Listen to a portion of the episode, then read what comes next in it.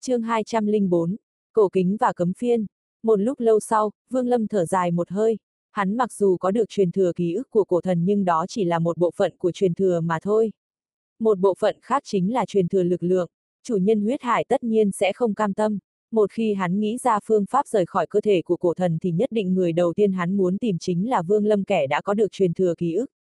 Mà mất đi mọi ưu thế của truyền thừa ký ức khi còn ở trong cơ thể của cổ thần, một khi chạm trán với hồng phát nam tử kia, Vương Lâm cơ hồ không có chút cơ hội để bảo vệ tính mạng. Chuyện này giống như một tòa núi lớn đè trong lòng hắn. Chẳng qua Vương Lâm tính toán, hồng phát nam tử nếu muốn rời khỏi được thân thể của cổ thần cũng chẳng phải là chuyện dễ dàng. Do vậy trong thời gian ngắn hắn cũng sẽ không có nguy hiểm gì từ chủ nhân huyết hải. Cho dù là vậy thì cũng phải chuẩn bị một chút cần phải nhanh chóng thực hiện kế hoạch của Vương Lâm. Chờ sau khi ở Kỳ Lân Thành chỉnh đốn lại, hắn sẽ bắt Vân Phi dẫn hắn đi tìm cổ truyền tống trận trong Tu Ma Hải. Cực phẩm linh thạch trong túi hắn sơ sơ cũng có hơn 20 khối, đủ để hắn mở truyền tống trận đi tới bất cứ địa phương nào. Chỉ là trước đó hắn còn phải cẩn thận nghiên cứu cổ truyền tống trận. Nếu gặp phải những trận pháp mà hắn không biết thì cho dù có gặp được hắn cũng không thể mạo hiểm khởi động. Kỳ thật đây cũng là một trong những nguyên nhân hắn tới kỳ lân thành. Ngoài ra tu vi hắn đã đạt tới kết đan hậu kỳ tới kết anh chỉ còn khoảng cách nhỏ như sợi tóc. Vậy mà hắn dù cố gắng tới đâu cũng vẫn kém một chút. Vương Lâm không biết người khác kết anh có khó khăn như vậy hay không nhưng đối với hắn mà nói kết anh so với tưởng tượng còn khó khăn gấp mấy lần. Dù là tùy dịch của Giao Long hay là đan dược giúp gia tăng tỷ lệ kết anh hắn đều đã ăn hết nhưng cuối cùng vẫn không thể kết anh. Thậm chí một chút dấu hiệu cũng chưa từng xuất hiện, Vương Lâm cũng từng tự phân tích chuyện này có liên hệ chút nào với cực cảnh thần thức hay không. Nhưng năm đó trong thời khắc cực cảnh tiến vào thần thức trong đầu Vương Lâm lại như có một tia minh ngộ. Chỉ biết là ở trạng thái kỳ dị đó, hắn biết rằng sau khi kết anh, đối với tu sĩ có tu vi ngang mình, tu sĩ có cực cảnh thần thức hoàn toàn chiếm thế thượng phong. Thực ra hắn cũng chưa hề hiểu rõ cực cảnh thần thức. Do vậy một trong những nhiệm vụ lần này ở Kỳ Lân Thành chính là tìm kiếm điển tịch liên quan tới cực cảnh thần thức. Ánh mắt Vương Lâm chớp động, hắn trầm mặc một lúc lâu, sau đó tay phải lấy ra mấy cái túi chữ vật. Mấy cái túi này trừ cái lấy được trong động huyệt ở chiến thần điện ra, đều là do thu hoạch của hắn ở chỗ của cổ thần. Đầu tiên là túi chữ vật của cổ đế. Vương Lâm dùng thần thức xem xét nhất thời một cỗ lực lượng nhu hòa xuất hiện, ngăn cản thần thức của hắn tiến vào. Ánh mắt Vương Lâm sướng lại, hắn trầm ngâm một chút. Cổ đế rõ ràng là vẫn chưa chết. Trong lòng hắn cười lạnh, ném vào cùng một chỗ với cái túi chữ vật lấy được trong chiến thần điện kia. Sau đó ánh mắt hắn nhìn vào những túi chữ vật còn lại. Trong số đó khiến hắn không yên tâm nhất chính là cái túi chứa bổn mạng pháp khí của 10 người bọn đóa mục. Tay phải hắn vung lên, những vật trong túi đó liền bay ra một lượt. 10 kiện pháp khí lơ lủng trước người hắn. Trong số đó ngoại trừ thanh loan đao màu đen vẫn lóe lên từng trận huỳnh quang, 9 kiện pháp khí còn lại đều ảm đạm. Thần thức Phương Lâm vừa động, bao vây lấy 9 kiện pháp bảo, sắc mặt lập tức trầm xuống chín kiện pháp bảo này dù chủ nhân đã chết ánh sáng bổn mạng ảm đạm nhưng bên trong vẫn ẩn chứa một luồng thần thức khác ngăn cản Vương Lâm chiếm lấy. Ánh mắt hắn lóe sáng, trầm ngâm một chút, đột nhiên nghĩ tới lúc lão giả giao pháp khí cho hắn từng hạ phong ấn lên từng kiện pháp bảo. Vương Lâm nhíu mày, thần thức hắn lại hiện lên, bao vây chín kiện pháp khí này, cẩn thận quan sát. Mỗi một pháp khí hắn đều dùng thời gian rất lâu, xem xét thận kỹ thần thức ba động kia. Một lúc lâu sau, Vương Lâm nhìn chăm chú một cái cổ kính bằng đồng cổ ánh mắt đột nhiên sáng ngời. Hắn quan sát chín kiện pháp khí, ngoại trừ cổ kính này ra, những thần thức khác với tu vi kết đan kỳ của hắn không thể hóa giải được. Mặt kính này là do khi chủ nhân của nó chết đi, trong nháy mắt kéo theo một tia thần thức trên đây, cuối cùng là ảnh hưởng xấu tới thần thức do lão giả lưu lại. Do đó việc hóa giải thần thức trên pháp bảo này cũng không phải không có khả năng. Vương Lâm trầm mặc trong chốc lát đột nhiên thu hồi lại những pháp bảo kia chỉ lưu lại cổ kính lơ lửng trước người thử mạnh mẽ chiếm đoạt. Thời gian nhanh chóng trôi qua, nửa tháng sau, Vương Lâm từ trong động phủ đi ra. Thần sắc hắn bình thản, khuôn mặt như thường. Trước đây 30 ngày hắn đã hóa giải thành công thần thức lưu lại trên cổ kính thành công gắn thần thức của bản thân trên đó. Sau đó lại trải qua 7 ngày tế luyện cuối cùng có thể sơ bộ khống chế bảo vật này. Tiếp theo hắn lại dùng đan hỏa tiếp tục tế luyện, sau 7749 ngày, vật đó đã hoàn toàn thuộc về hắn. Tác dụng của bảo vật này hắn đã cảm nhận được, tác dụng của cổ kính này tương tự như lực lượng thần bí bên trong loạn tinh hải đều có liên quan tới phân thân. Theo hắn nghĩ, vật này hẳn trước đây phải rất nổi danh, nếu không thì thượng cổ tu sĩ cũng không dùng làm bổn mạng pháp bảo. Chẳng qua với hiểu biết của Vương Lâm cũng không thể nói ra tên vật đó. Cho dù là trong trí nhớ của cổ thần đồ ti cũng chẳng có gì liên quan tới pháp bảo này. Dù sao thân thể cổ thần là pháp bảo mạnh nhất rồi. cổ thần không mấy khi luyện khí, mà đã luyện khí thì những vật luyện ra uy lực lớn vô cùng. Vương Lâm cho tới bây giờ vẫn thường xuyên nhớ tới cái đỉnh mà cổ thần đồ tin ném đi kia. Sau khi nhận được truyền thừa ký ức Vương Lâm đã biết thủ pháp chế tạo loại pháp bảo khổng lồ kia. Chẳng qua tài liệu cần thiết để chế tạo nó thì dù đem cả chu thước tinh hợp lại một chỗ cũng không thể chế tạo ra một kiện. Bây giờ hắn đã biết tên của cái đỉnh kia, gọi là huyền tinh đỉnh. Ngoài tác dụng phong ấn, dựa theo ký ức của cổ thần, nếu chế thành đỉnh ấy thì có thể phong ấn vạn vật trên thế gian, dù là cả một tinh cầu cũng có thể bị phong ấn. Tài liệu chế tạo đỉnh này Vương Lâm cũng nhớ được một ít nhưng một ít này theo Vương Lâm nhận thấy cũng chỉ được khoảng 50% mà thôi. Mấy ngày nay ngoài chuyện mặt kính cổ đồng này ra thời gian còn lại của Vương Lâm là lấy mặc gian thạch để chế tạo cấm phiên. Chẳng qua còn thiếu một ít tài liệu bình thường, đến một hôm Vương Lâm rời khỏi động phủ, mục đích là tới phường thị mua sắm tài liệu còn thiếu. Trong thời gian hắn hóa giải cổ kính cấm chế trong cơ thể Vân Phi phát tác mấy lần. Trong mấy lần đó hắn đều dùng đệ nhị ma đầu cách không hóa giải trên thực tế Vân Phi trong những ngày này đã rời động phủ mấy lần. Mỗi lần đều ra ngoài nhờ cao nhân ở Kỳ Lân thành giải cấm chế, nhưng sau đó đều thất vọng trở về. Tu sĩ nàng tìm gặp dù kẻ nào cũng không thể hóa giải cấm chế này. Tất cả vừa thấy đã đều cao mày nhăn mặt, theo bọn họ thấy thủ pháp cấm chế này hoàn toàn không giống như của tu chân giới hiện nay.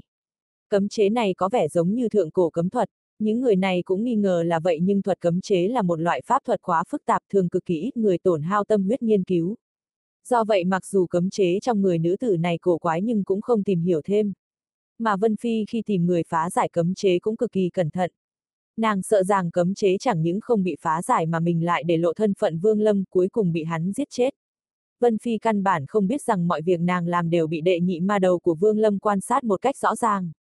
Đối với những trò ma mãnh này, Vương Lâm trong lòng thầm cười lạnh. Muốn chết sao? Lúc này Vương Lâm từ trong thạch thất đi ra, định tới phường thị. Đột nhiên cửa động phủ mở ra, Vân Phi từ bên ngoài cao mày đi vào. Mặt Vương Lâm hơi đổi sắc tay phải bắt ấn, thân thể bỗng nhiên biến mất.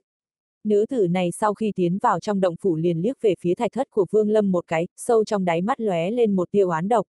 Thân hình Vương Lâm đã biến mất nhìn chằm chằm vào nữ tử này. Những trò ma mãnh của nữ tử này gần đây đã khiến hắn động sát ý. Đợi đối phương trở lại thạch thất thân thể Vương Lâm nhoáng lên, ra khỏi động phủ. Hắn bay lên, dựa theo kỳ lân thú bộ tiến vào trong thành. Kỳ lân thành rất rộng lớn, đủ loại cửa hàng, đều bán vật phẩm tu chân. Đi trong thành Vương Lâm gặp rất nhiều tu sĩ. Những tu sĩ này tu vi còn chưa tới kết đan hậu kỳ, thậm chí còn có kẻ mới đạt ngưng khí kỳ tầng 3. Vương Lâm vừa đi vừa đánh giá các cửa hàng ven đường tìm kiếm vật phẩm mình cần. Cùng lúc đó thần thức hắn vẫn liên hệ với đệ nhị ma đầu. Hắn thấy rõ ràng Vân Phi từ trong một góc của thạch thất mở ra một phiến đá, rồi lôi từ trong đó ra một cái lò luyện đan, trên mặt lộ vẻ trần trừ, sau đó đặt lò luyện đan xuống, ngồi bên cạnh vẻ mặt đầy do dự. Nhìn thấy cảnh này, trong lòng Vương Lâm cười lạnh, nữ tử này mạng nằm trong tay hắn, hắn cũng chẳng nóng lòng ra tay sát hại mà muốn xem một chút xem bên trong kỳ lân thành có người nào có thể phá giải được cấm chế của mình hay không, qua đó kiểm nghiệm uy lực cấm chế của mình. Vì có ý định như vậy nên hắn vừa theo dõi nữ tử này từ xa, vừa tìm kiếm tài liệu. Đang đi ánh mắt Phương Lâm đột nhiên ngừng lại, nhìn vào một cửa hàng. Cửa hàng này khoảng 5 tầng, bên ngoài chạm trổ long phượng tỏa ra linh khí nhẹ nhẹ. Ở phía trước cửa hàng có một tấm ngọc bài thật lớn, có khắc ba chữ thật lớn như rồng bay phượng múa. Luyện khí các, nhìn những chữ này, khóe vương lâm nở nụ cười cổ quái. Hắn nhớ rõ ràng năm đó khi còn ở Nam Đấu Thành, lấy ra dao long đổi lấy đan lô, không ngờ bị nhìn trộm, bị đuổi giết cả ngàn dặm, dẫn phát một hồi gió tanh mưa máu trên cả ngoại vi tu ma hải. Đan lô đó cuối cùng lại được hắn đưa cho Lý Mộ Uyển. Nghĩ tới đây trong đầu Vương Lâm không khỏi hiện lên hình ảnh một nữ tử ôn nhu. Hắn thầm than một tiếng, Lý Mộ Uyển đối với hắn có tình, điểm ấy hắn có thể nhận ra. Nhưng hắn mang huyết hải thâm cừu, không thể khiến bản thân vướng bận nếu không khi mình gặp đại họa cũng sẽ khiến nữ nhân đó bị liên quan. Trải qua một lần như vậy, trái tim Vương Lâm trở nên lãnh khốc. Hắn không cho phép bản thân khi còn chưa có thực lực bảo vệ thân nhân mà lại vướng vào những chuyện tình như thế. Hơn nữa thời gian thoáng chốc đã trôi qua 200 năm, Lý Mộ Uyển có còn nhớ hắn hay không cũng còn phải xem xét. Hình ảnh Lý Mộ Uyển trong đầu liền bị hắn lập tức xóa nhòa. Ánh mắt Vương Lâm lại trở nên lạnh như băng. Hắn nhấc chân, bước vào trong luyện khí các. Luyện khí các này so với nam đấu thành cũng không khác nhau là mấy, chỉ có nhiều hơn một tầng mà thôi. Sau khi Vương Lâm đi vào tùy ý nhìn quanh một lượt, sau đó đi lên tầng 2. Vừa bước lên tầng 2, bước chân Vương Lâm chợt chứng lại, ánh mắt nhìn chằm chằm vào trên vách tường bên trái. Ở đó có một bộ da dao long thật lớn. Đây là một bộ da đầy đủ, nhìn qua như còn sống vậy. Ngồi ở tầng 2 luyện khí các là một cô gái mặc quần áo tơ tằm màu lam.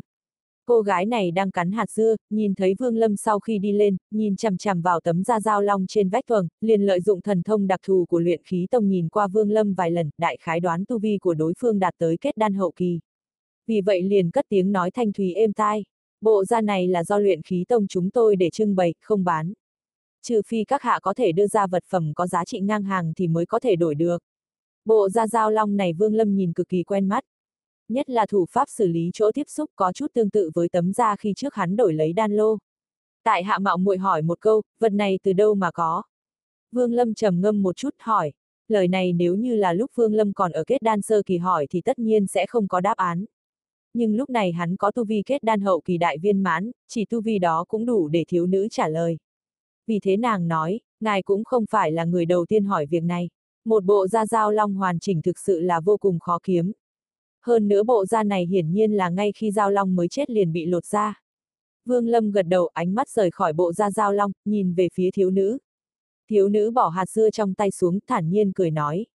Nói thực vật này từ đâu mà có vãn bối cũng không biết. Vật này là do 200 năm trước phân bộ của tệ tông ở Nam đấu thành dùng một đan lô đổi lấy. Tu sĩ có được bộ da này 200 nay trước ở ngoại vi tu ma hải cũng có uy danh cực đáng sợ người này sau khi từ luyện khí các ở Nam đấu thành rời đi liền bị mấy tu sĩ kết đan kỳ truy sát. Trong đó có một người là kết đan trung kỳ, mà khi đó tu vi người nọ mới chỉ là trúc cơ hậu kỳ đại viên mãn mà thôi. Vốn dĩ mọi chuyện chẳng có gì đáng nói, người đó hẳn phải bỏ mạng. Nhưng sự thật lại không phải vậy. Người này lần lượt giết chết mấy tu sĩ kết đan kỳ, sau đó không ai ngờ nổi lại có thể đột phá trúc cơ, đạt tới kết đan kỳ sau đó hắn quay lại phản kích giết sạch những kẻ đã truy sát thậm chí bức vị tu sĩ kết đan trung kỳ kia phải dùng tới vạn ma bách nhật chu sát lệnh. Vẻ mặt Vương Lâm bình thản nghe mọi chuyện ánh mắt không có chút biểu tình. Mãi cho tới khi cô gái nói xong hắn mới gật đầu nhẹ, sau đó không hỏi đến việc này nữa. Dạo quanh luyện khí các một vòng, Vương Lâm lấy 30 khối trung phẩm linh thạch mua một ít tài liệu và một ngọc giản ghi lại về cổ truyền tống trận, sau đó liền rời khỏi nơi này. Tấm da dao long kia vẫn an tĩnh đặt trên vách tường như cũ. Về mặt tài liệu, Vương Lâm cũng đã hài lòng. Tất cả tài liệu luyện chế cấm phiên hắn đều đã chuẩn bị đủ. Trên thực tế ngoài mặc gian thạch ra thì những tài liệu khác đều là loại bình thường, mua rất dễ dàng. Ngoài tài liệu đối với ngọc giản về truyền tống trận, Vương Lâm hơi cao mày. Mặc dù là trong luyện khí các những cũng không có những tu liệu thâm ảo về phương diện cổ truyền tống trận. Trong ngọc giản này chẳng qua cũng chỉ ghi lại một vài thông tin giải rác mà thôi. Về phần những tư liệu có liên quan tới cực cảnh thần thức thì Vương Lâm cũng không tiện trực tiếp dò xét đành phải dò hỏi bâng quơ cuối cùng cũng không thu hoạch được gì. Trở lại động phủ một lần nữa, Vân Phi vẫn còn đang trong thạch thất. Vương Lâm nhìn thoáng qua một chút liền trở về thạch thất của mình, khoanh chân ngồi xuống, chuẩn bị chế tạo cấm phiên. Tu vi của hắn so với đối phương quá tranh lệch khi tiến vào động phủ Vân Phi cũng chẳng hề phát hiện. Hắn xuất ra ngọc giản chế tạo cấm phiên lấy được ở cổ thần đệ nhị quan, cẩn thận xem xét một lần nữa, sau đó bóp nát ngọc giản. Sau đó hắn xuất ra mặc gian thạch dùng linh lực thúc dục đem tất cả tài liệu chế tạo cấm phiên ra kết hợp lại với nhau. Sau đó dùng phương pháp trong ngọc giản ghi chép lấy một phần linh khí tinh huyết bắt đầu tế luyện. Quá trình này trong ngọc giản có ghi lại gọi là cú trình dưỡng khí. Có thể nói, chế tạo cấm phiên khác hoàn toàn so với phương pháp luyện khí của chiến thần điện. Hai phương pháp này là hai hệ thống lý luận hoàn toàn bất đồng. Thời gian dưỡng khí có thể dài ngắn khác nhau, tùy thuộc vào yêu cầu ban đầu của cấm phiên mà gia tăng. Cấm phiên này nếu bên ngoài sử dụng 99 vạn 9.991 cấm chế vậy thì coi như là đại thành. Thực tế cấm phiên phân ra thành 4 đẳng cấp, 4 cấp này là dựa vào số lượng cấm chế trên nó mà phân chia trong đó số lượng từ 999 9.999 9 vạn 9.999 và 99 vạn 9.999. Mục tiêu đầu tiên của Vương Lâm chính là 991 cấm chế. Đêm ngày hôm đó, Vương Lâm khoanh chân ngồi trong phòng, hai tay không ngừng biến hóa. Trước người hắn lơ lửng một cây tiểu kỳ, trên đó có 81 điểm đen nhỏ. Thần thái Vương Lâm ngưng trọng, hai tay biến hóa pháp quyết, sau đó đột nhiên điểm vào tiểu kỳ lập tức một loạt tàn ảnh từ hai tay bay ra, hình thành một vòng cấm chế trên tiểu kỳ. Cấm chế này vừa hạ xuống liền lập tức biến mất hóa thành một điểm đen trên cây cờ. Lúc này bên trên đó đã có 82 điểm, đợi tới khi số điểm đen này đạt 991 thì xem như hắn chế tạo thành công. Trong quá trình này, Vương Lâm cực kỳ cẩn thận gần nửa đêm nay hắn đã đánh ra mấy chục cấm chế mà không thành công. Sau nhiều lần thử nghiệm, Vương Lâm phát hiện cấm chế giống nhau cấm phiên này chỉ có thể hấp thu 9 lần. Một khi xuất hiện cấm chế giống nhau thứ 10 thì 9 cái trước đó sẽ biến mất. Sau khi nghỉ ngơi một chút Vương Lâm lại chuẩn bị cấm chế thứ 83. Lúc này hắn đột nhiên ngẩng đầu, nhìn chằm chằm về phía thạch thất của Vân Phi, ánh mắt lộ hàn mang. Thông qua đệ nhị ma đầu, hắn thấy rõ ràng Vân Phi lại mở phiến đá trong phòng, lấy ra đan lô nọ. Đan lô này thoạt nhìn rất cổ xưa, bên trên dán giấy vàng nhợt nhạt. Trên mặt nữ tử này lại lộ vẻ băn khoăn nhưng rất nhanh nàng liền cắn răng một cái, không cho đan lô vào túi chữ vật mà mang theo người, lặng lẽ ra khỏi phòng, đến bên ngoài thạch thất của Vương Lâm. Nàng quay đầu nhìn lại, ánh mắt lộ vẻ oán hận, nhưng rất nhanh bị che giấu đi. Nữ tử này đứng trước thạch thất của Vương Lâm, cung kính kêu. Tiền bối, ngài có trong đó không? Sau đó nàng không nhúc nhích, lặng lặng chờ đợi. Khoảng sau một nén nhang, nữ tử này lại cung kính nói một lần nữa. Tiền bối, vãn bối có việc phải ra ngoài một chuyến, mong tiền bối cho phép. Nói xong nàng chậm rãi lùi lại, không nhanh không chậm đi tới cửa động phủ. Thạch thất của Vương Lâm vẫn không có nửa điểm động tính. Ánh mắt nữ tử này lóe lên, tay phải vỗ nhẹ lên tường đá của động phủ một cái, thân thể lùi về phía sau, rời khỏi động phủ. Trong thời gian Vương Lâm bế quan hơn một tháng, nữ tử này mỗi lần ra ngoài đều làm như vậy. Vương Lâm trong thạch thất khóe miệng lộ nụ cười lạnh, đợi đối phương rời khỏi động phủ, hắn đứng lên, đi ra ngoài. Nữ tử này đem đan lô ra ngoài hẳn là có chuyện. Mặt khác Vương Lâm cũng hơi tò mò với đan lô này. Phải biết rằng hắn trước khi tiến vào động phủ này đã dùng thần thức cẩn thận dò xét không hề phát hiện ra bất cứ điều gì dị thường. Rất hiển nhiên là đan lô nọ có một số pháp thuật để tránh bị thần thức dò xét. Đồng thời nữ tử này đem vật đó ra đây, Vương Lâm cũng mơ hồ đoán ra nguyên nhân.